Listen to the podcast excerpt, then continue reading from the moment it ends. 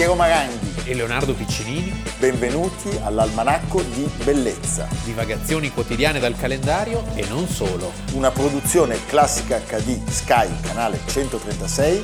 in collaborazione con Intesa San Paolo.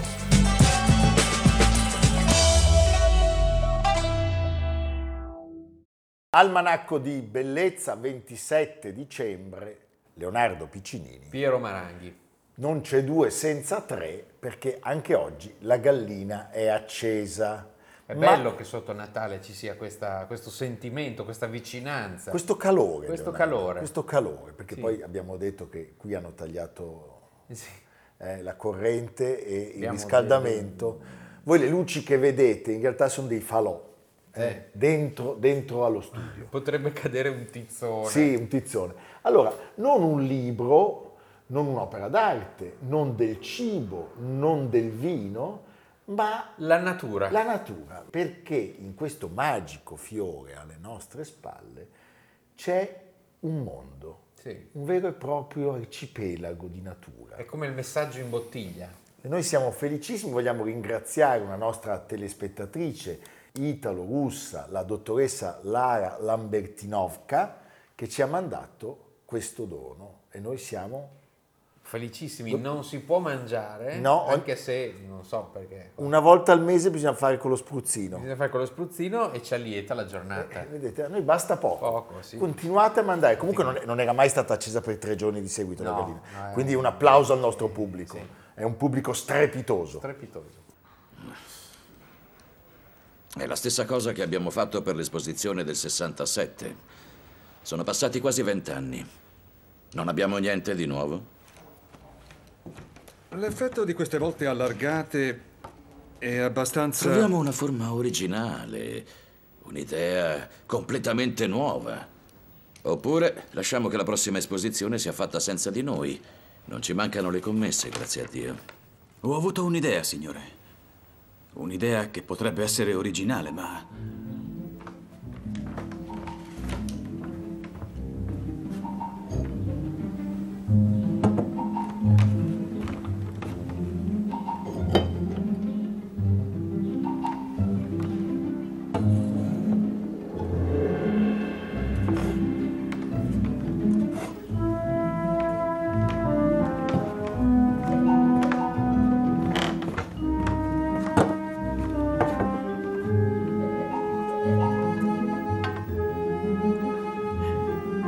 famosa torre di 300 metri della quale si sogna da 50 anni in Europa e in America.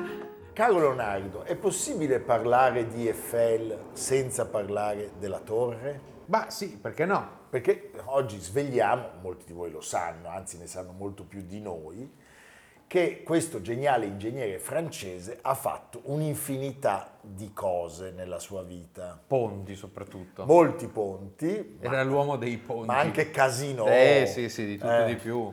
Cupole. Ah, cupole, di tutto e di più, ma- mercati. Però lui certamente è noto al mondo per la Tour Eiffel, eh, la torre più famosa appunto dopo quella nostra di Pisa, sotto la quale noi abbiamo parlato di Maria Callas. Sotto la Tour Eiffel ancora non siamo andati. Ma ci andremo. Ma ci andremo presto, tra l'altro proprio la Tour Eiffel fu costruita e, lui poi la dovette difendere anche dalle critiche perché critiche vent'anni dopo ormai tutti la volevano tirare giù. Anche grandi Sì, intellettuali. pensa cosa sarebbe oggi Parigi senza la Tour Eiffel. Sarebbe come Leonardo senza Piero. Tu sei salito sulla Tour Eiffel? A piedi tantissime volte e ogni volta diversa per ogni figlio che ho portato a Parigi. Vedi, sempre a piedi. Sempre a piedi. Cioè i figli andavano su in ascensore. No, no, tutti a Ah, piedi. tutti a piedi. C'è Col- un dato, Con la piccozza. Con la piccozza c'è un dato interessante. Se andate su a piedi da uno dei quattro tronconi, che è Sì. l'unico accessibile a piede, non ci sono mai italiani, spagnoli, portoghesi, Vedi? greci, vedi svedesi, Perché olandesi. gli italiani se la prendono comoda. No, prendo tutti l'ascensore. Eh, certo. Mentre gli svedesi, i norvegi, i danesi. Ti piace la senape? Sì, molto. Pensavo alla Senna, ma anche la Senape, perché il nostro personaggio nasce a Digione. A città- Dijon. A Dijon, la Senape, il 15 dicembre del 1832, sotto il segno del Sagittario. E oggi, anniversario pieno, tondo, ci sono un sacco di mostre a Parigi e non solo, muore, si spegne il 27 dicembre del 1923. Cento anni fa si spegne Alexandre Gustave Bonnickhausen. Era tedesco. L'origine, l'origine, per gli amici, Eiffel. Sì. Eh? E Eiffel, lui adotta questo nome ispirandosi alla regione del- Dell'Eifel. dell'Eifel, aggiunge una F e diventa molto francese.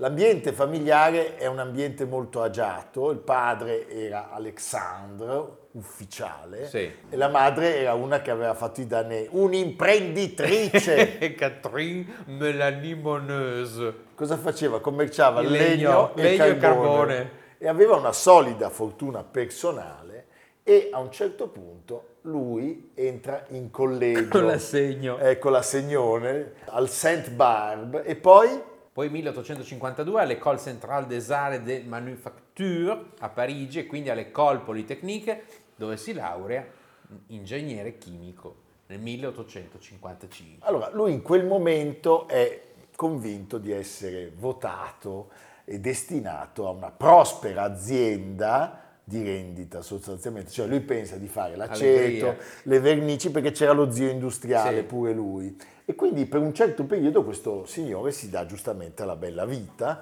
noi ci diamo alla bella vita, non ci abbiamo uno sghello, quindi lui aveva ben ragione di farlo, ma ahimè arriva la litigata dei parenti. gran classico. Eh, io spero molto in una vecchia zia che litighi con qualcuno e gli lasci una, una- una grande eredità. Sì. Lui viene spedito in quel momento in cui la famiglia incomincia ad andare un po' in crisi, senza paga, prima alla polveriera di Châtillon-sur-Seine e poi alla Compagnie des Chemins de Fer del West. Che non è il gioco, No. chemin de fer. No. È proprio le ferrovie. le ferrovie. Sì. A un certo punto incontra un personaggio che gli cambia, lo fa svoltare. Charles Nepveu, un imprenditore esperto di costruzioni metalliche. E qui, Ecco. metalliche. Comincia quella grande avventura e realizza il primo progetto nel 1858, il ponte ferroviario Saint-Jean, eh, noto come la Passerelle, a Bordeaux, sulla Garonne, lungo oltre 500 metri. Lui sarà l'artefice di infrastrutture che diventeranno in breve famose in tutta Europa e nel mondo. Tutto questo a soli 26 anni ed è direttore del cantiere e utilizza per la prima volta l'aria compressa per la realizzazione delle fondazioni costituite da colonne di enormi anelli di ghisa che, che tra l'altro sono affondati a quasi 20 metri sotto il livello delle acque. Quindi bravo! Bravo, bravo Eiffel. Eh. eh? Senti, questo primo successo lo rende celebre nel campo delle costruzioni metalliche e c'è anche un atto di grande eroismo Eh. che lo rende ancora più popolare perché a un certo punto un operaio cade nel fiume e lui si getta per salvarlo e ci riesce.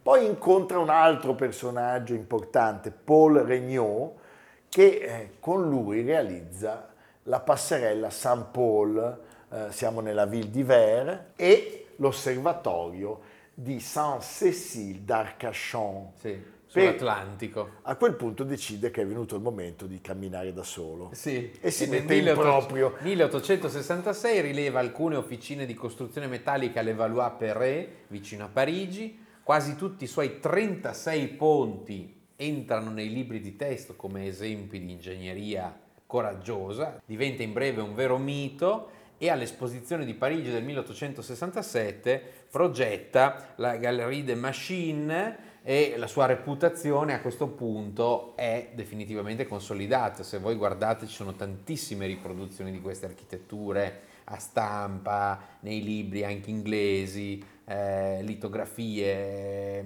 È una carriera brillantissima. Alla fine arriverà a costruire più di 200 strutture Tra ponti, viadotti, stazioni ferroviarie, le banche, le chiese, le scuole, i casinò, con l'idea sempre di costruire delle, delle strutture reticolari più durevoli ed economiche, certamente di quelle che si facevano in cemento. Al Musée d'Orsay, tra l'altro, fino al 4 febbraio c'è una mostra proprio su Eiffel, in occasione di questo centenario della morte, c'è una mostra su Eiffel, il costruttore di ponti, con alcuni degli esempi migliori della sua vita attraverso modellini, fotografie, documenti, testimonianze, dipinti che hanno, che hanno consacrato questo mito. E facciamo degli esempi per farvi capire quanto lui sia stato importante ed influente.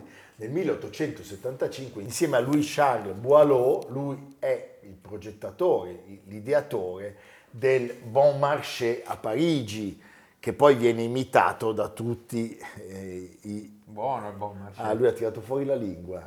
Comincia a aver fame questa notizia. Io temo che mangi la pianta, speriamo Sì. di no. Col vino lo accompagno Sì. sempre col vino di ieri che è rimasto. e, e- detta a scuola e viene imitato in tutto il mondo. Poi eh, due anni dopo lo Il famoso troviamo ponte di Porto. Ponte di Porto, il Ponte Maria Pia, che è un ponte con un arco di 162 metri e poi, poi, il mitico Garabì nel Garabì massiccio, nel massiccio 1884, centrale. sì. Truyère, che tra l'altro eh, diventerà il ponte ferroviario più alto del mondo, con questa gola che viene attraversata da una campata ad arco lunga 165 metri, che tutti noi abbiamo conosciuto grazie a un film Cassandra Crossing. un po' terribile, Sì. con un cast pazzesco. Pazzesco. E Lee Strasberg che non vuole tornare Ah. sul ponte di Cassandra.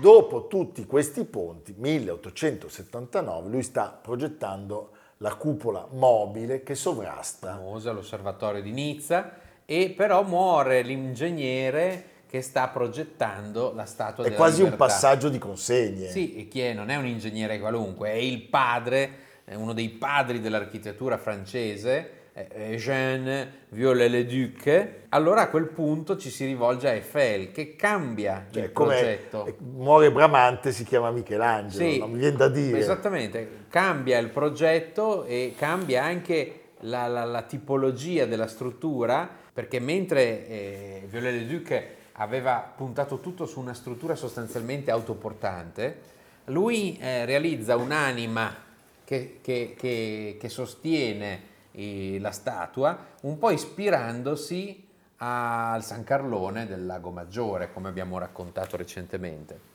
Senti, questa statua viene portata con grande successo e grande enfasi a New York, nascono i gadget, come abbiamo detto, Certo, Gaget. Gaget, e lui è all'apice della celebrità. E in quel momento, se fosse possibile, la celebrità cresce ancora grazie a una cosa che va molto in alto e che si chiama appunto Tour Eiffel.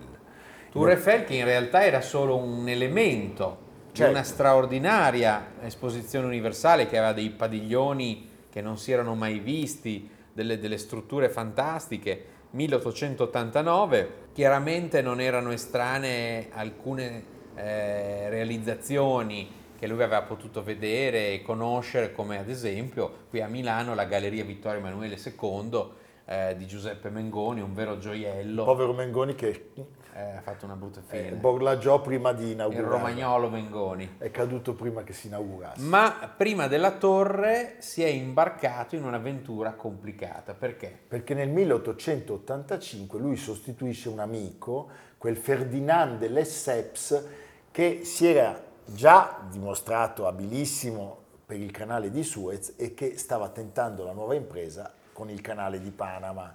Ma questa volta l'impresa, a differenza di Suez, va malissimo, forse Sì. perché non c'erano le assicurazioni generali, mi viene da dire. Eh, quindi salutiamo l'amico Simone Bempora Grandissimo. e il leone di Trieste adorato.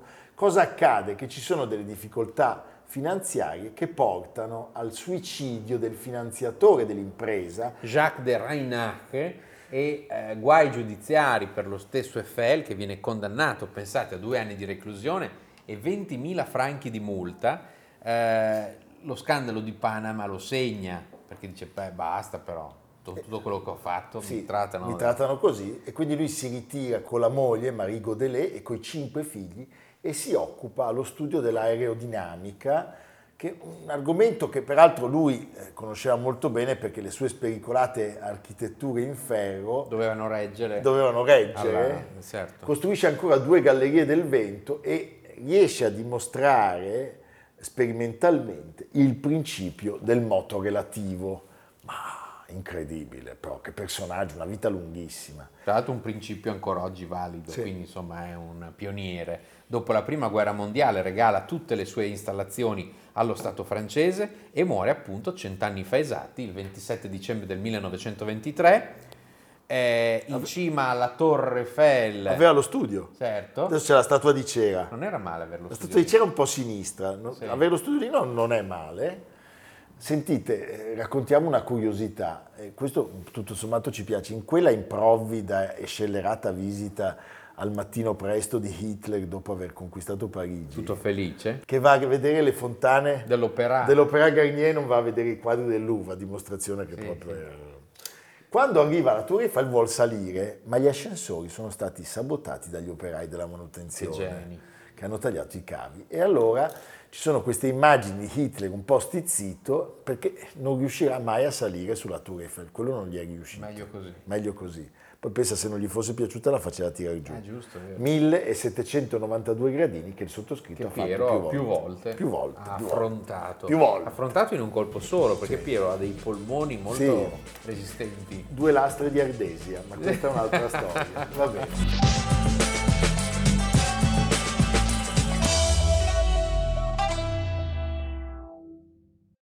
«27 dicembre 1908 è una data fondamentale che unisce tutti gli italiani per una volta. È raro unire tutti gli italiani.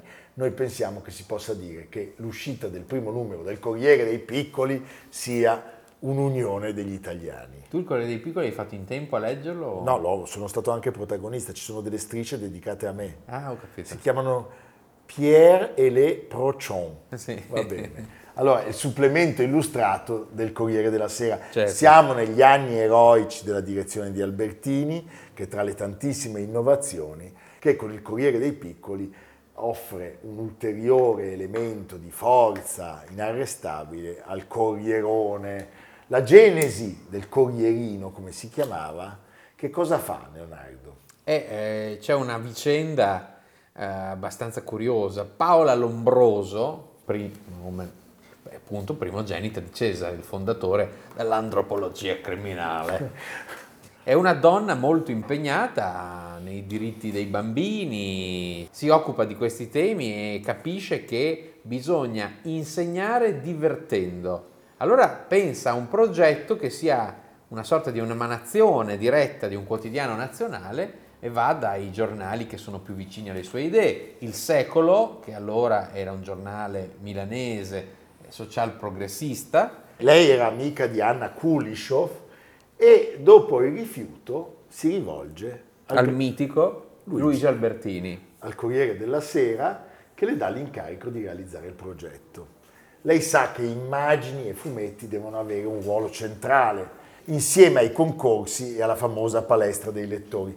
Ma quando si arriva al dunque, Albertini nomina direttore Silvio Spaventa Filippi. Perché, dice Albertini, un po', questa è una cosa un po' triste, diciamo, con una donna non potremmo avere quella libertà di rapporti necessaria con tutti coloro ai quali si affida una simile responsabilità e che invece si può avere con un uomo. E beh, Duro, siamo eh? anche all'inizio del Novecento. Sì, certo. Forse le ragioni in realtà sono state delle ragioni più politiche. Albertini sceglie una strada più facile, meno rischiosa. eh, Turati E- scende- nasce la disputa con, Sì. Fili- con Filippone Turati, che era il suo avvocato di lei, che alla fine si arrende e le consiglia di accettare una collaborazione anonima e lei la farà con lo pseudonimo di Zia Mariù e eh, avrebbe curato appunto, pur essendo lei averlo inventato in qualche modo, la rubrica delle corrispondenze. a una lettrice che non ha ricevuto risposta, eh, Paola Lombroso alias zia Mariù scrive io non salto mai la corrispondenza, ma ci sono in Minosse i censori russi al Corriere dei Piccoli che cestinano la zia Mariù. viene mobbizzata Eh, e dal 1911 lascia il, il- il giornale con un serafico, tolgo il disturbo, che poi sarebbe stato utilizzato da tante altre firme. Allora, lei eh, certamente è meritevole di una puntata ad hoc dell'almanacco, lo faremo. Però il Corrierino intanto è partito e al posto delle nuvolette, che sono troppo piccole per essere leggibili, troviamo le didascalie in rima che diventano il vero e proprio marchio di fabbrica del Corriere dei Piccoli. Allora, i primi personaggi sono importati dall'estero, Fortunello, la mula checca di Hopper, Buster Brown di Outcolt, Arcibaldo, Petronilla di Mike Manus, BB Bo Il capitano Cocoricò di Dirks. E nonostante il target sia quello di un pubblico infantile, sappiamo che anche gli adulti sbirciavano molto volentieri nelle sue pagine. Gli autori italiani devono adattarsi con filastrocca d'effetto per eh, infine realizzare dei personaggi che hanno subito un grandissimo e sicuro successo. Pensiamo al surreale negretto Bill Bol Bull di Attilio Mussino, che si trasforma realizzando alla lettera le metafore. Quindi diventa rosso per, per la, la, vergogna, vergogna sì. e poi cresce, cresce. Il signor Bonaventura, bello il signor Bonaventura, mi piaceva tanto. Di Sergio Tofano, sì. detto Sto, che supera abbondantemente tra l'altro la, la, la, la, fortuna del giornale. Piaceva molto ad Amerigo il signor Bonaventura. Sì, so, Ci ha anche passato delle vacanze, sì. nel senso che nel dopoguerra ci saranno opere teatrali, fiabe sceniche, serie televisive. E poi Leonardo. Pier Cloruro dell'Ambicchi di Giovanni Manca, uno scienziato di vecchio stampo che crea la formidabile arcivernice sì, perché questa vernice, se spennellata su un ah. personaggio storico dipinto su un quadro, ah, lo, ha la particolare rianima. virtù di animarlo e mette sempre nei guai il povero Pier Cloruro. E poi Marmittone. Di Bruno Angoletta, un eh. soldatino rapato con in testa la bustina rossa, alla fine di ogni storia finisce sempre in prigione. Sempre. Sor Pampurio. Di Carlo Bisi, con i capelli che spuntano come due cespugli riccioluti sotto un grezzo cappello a cilindro. Signori e mie signore, presentarmi ho l'onore siccome professore di ventriloquia della mia valentia darò un esempio pratico col fantoccio automatico, prodigio d'ingegneria venuto d'oltremanica, che per virtù meccanica balla, salta, cammina, sciolta la parlantina, declama le poesie, risponde al nome Piero e dice le bugie come un bambino vero. Su Pierino un bel inchino, con rispetto di rimpetto A quei signori, caro, sapere fa il tuo nome. Ma non così, più chiaro. Come ti chiami? Come? Ripeti appresso a me. Pie. Ri. No. Sono personaggi che forse oggi ci dicono poco, ma che hanno costituito nell'immaginario degli italiani dei modelli. Assolutamente. Tu vedevi uno col cappello di Sor Pampurio. Cosa succede? Nel dopoguerra arriva la crisi, perché? Perché arrivano gli americani. Eh. Cioè quando arrivano Flash Gordon, eh, Cino e Franco, Mandrake. Da cui la mandracata. Nonostante ci fossero anche le belle figurine a tema da incollare su cartoncino e ritagliare per essere utilizzate come economici soldatini, il Corrierino eh, non ce non la fa più. Fa e nel 61 mitico modenese, Zucconi, modenese prova a cambiare la, la, la, veste grafica, vengono eliminate le vignette con le rime e cerca diciamo di a, a raggiungere giustamente un pubblico meno infantile. È il momento in cui arrivano dei bellissimi nomi, pensiamo a Ugo Pratt, eh, Grazia Nidasio e c'è anche una pagina sportiva una pagina sportiva rosa. Come la Gazzetta dello Sport. Come la Gazzetta dello Sport e cartine di schede utili per le ricerche. Poi ci sono i giochi da incollare sul cartoncino. Per contrastare una forte concorrenza di lancio story, l'intrepido, l'intrepido. Monello. Te lo ricordi l'intrepido? Io mi ricordo Geppo, ecco. il diavolo mi sembra. Comunque, nel 68 nuovo rinnovamento, formato ridotto, fumetti soprattutto della scuola franco-belga. Sì eh, pubblico più maturo, c'è l'aviatore Dan Cooper, c'è il campione dell'automobilismo Michel Vaillant e sappiamo che Mino Milani presenta in quel momento Tommy River che era un romanzo a puntate. Allora, che cosa accade? Accade che arrivano anche dei nomi ogni tanto stupendi, di cui abbiamo già parlato. Certo, Iacovitti, Zorri Kid, Cocco Bill. Arriva Lucky Luke, i Puffi, Insomma, arrivano tutti, ci sono anche Uderzo e Goscinny, quelli di Asterix. Poi un'altra trasformazione, 1972, diventa il Corriere dei Ragazzi. Viene fatto un referendum fra i lettori Devo dire che per qualche anno il Corriere dei Ragazzi si è, diver- si è difeso con Si grande dignità, perché pensiamo a Corto Maltese, gli aristocratici di Castelli, Un meraviglioso bomb. Bonvi e Nick Carter. Mamma mia. Ma ormai questa crisi è, è irreversibile. Il 15 agosto, giorno di Ferragosto del 1995, si chiude i battenti. Il Corriere dei Piccoli iniziò a 10 centesimi mm, al numero e tirava 80.000 copie. Nei momenti però di maggior splendore è arrivato a 700.000 copie. Direi che negli anni 70 c'è stato il climax che poi Pensate a dei nomi che hanno scritto premio Nobel Grazia Deledda, Dino Buzzati, Gianni Rodari, Italo Calvino.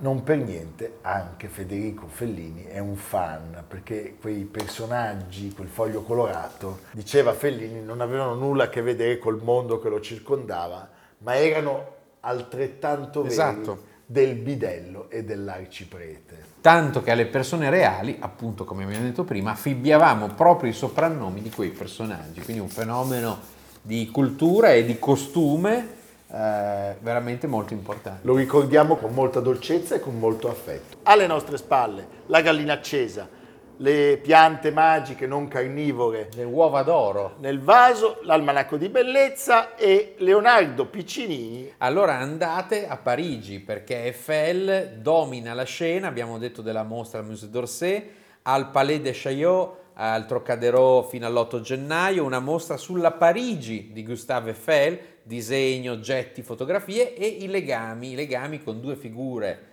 Una l'abbiamo citato, Eugène Viollet-le-Duc, e l'altro il grandissimo Bartoldi, appunto l'autore della Statua della Libertà, quella che Piero quando arriva a New York vede all'inizio e va a baciare la terra. A terra, sento anche l'odore dei piedi, perché comunque è migliore di quello che sento qui In redazione. con i, i nostri animali, che poi non so più quali siano gli animali. Eh sì. Eh, forse anche noi siamo... Chi è animale? Per esempio posso dirvi una cosa, Leonardo ormai ha una coda, Sì. la tiene nascosta.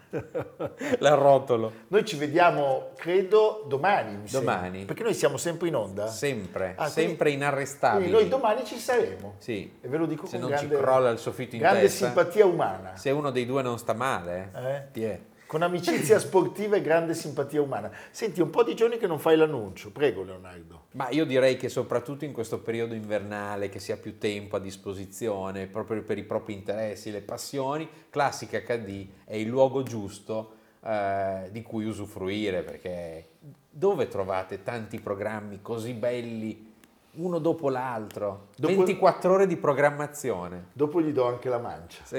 eh? Va bene, ci vediamo domani. Almanacco di bellezza A cura di Piero Maranghi e Leonardo Piccinini. con Lucia Simioni, Stefano Puppini, Jacopo Ghilardotti, Paolo Faroni, Riccardo Cassani, Nicolò Cazzola e Samantha Chiodini. realizzato da Amerigo Daveri, Valentino Puppini, Luigi Consolandi, Stefania Margheritti, Alessandro Puppini. una produzione classica HD, Sky canale 136. In collaborazione con Intesa San Paolo.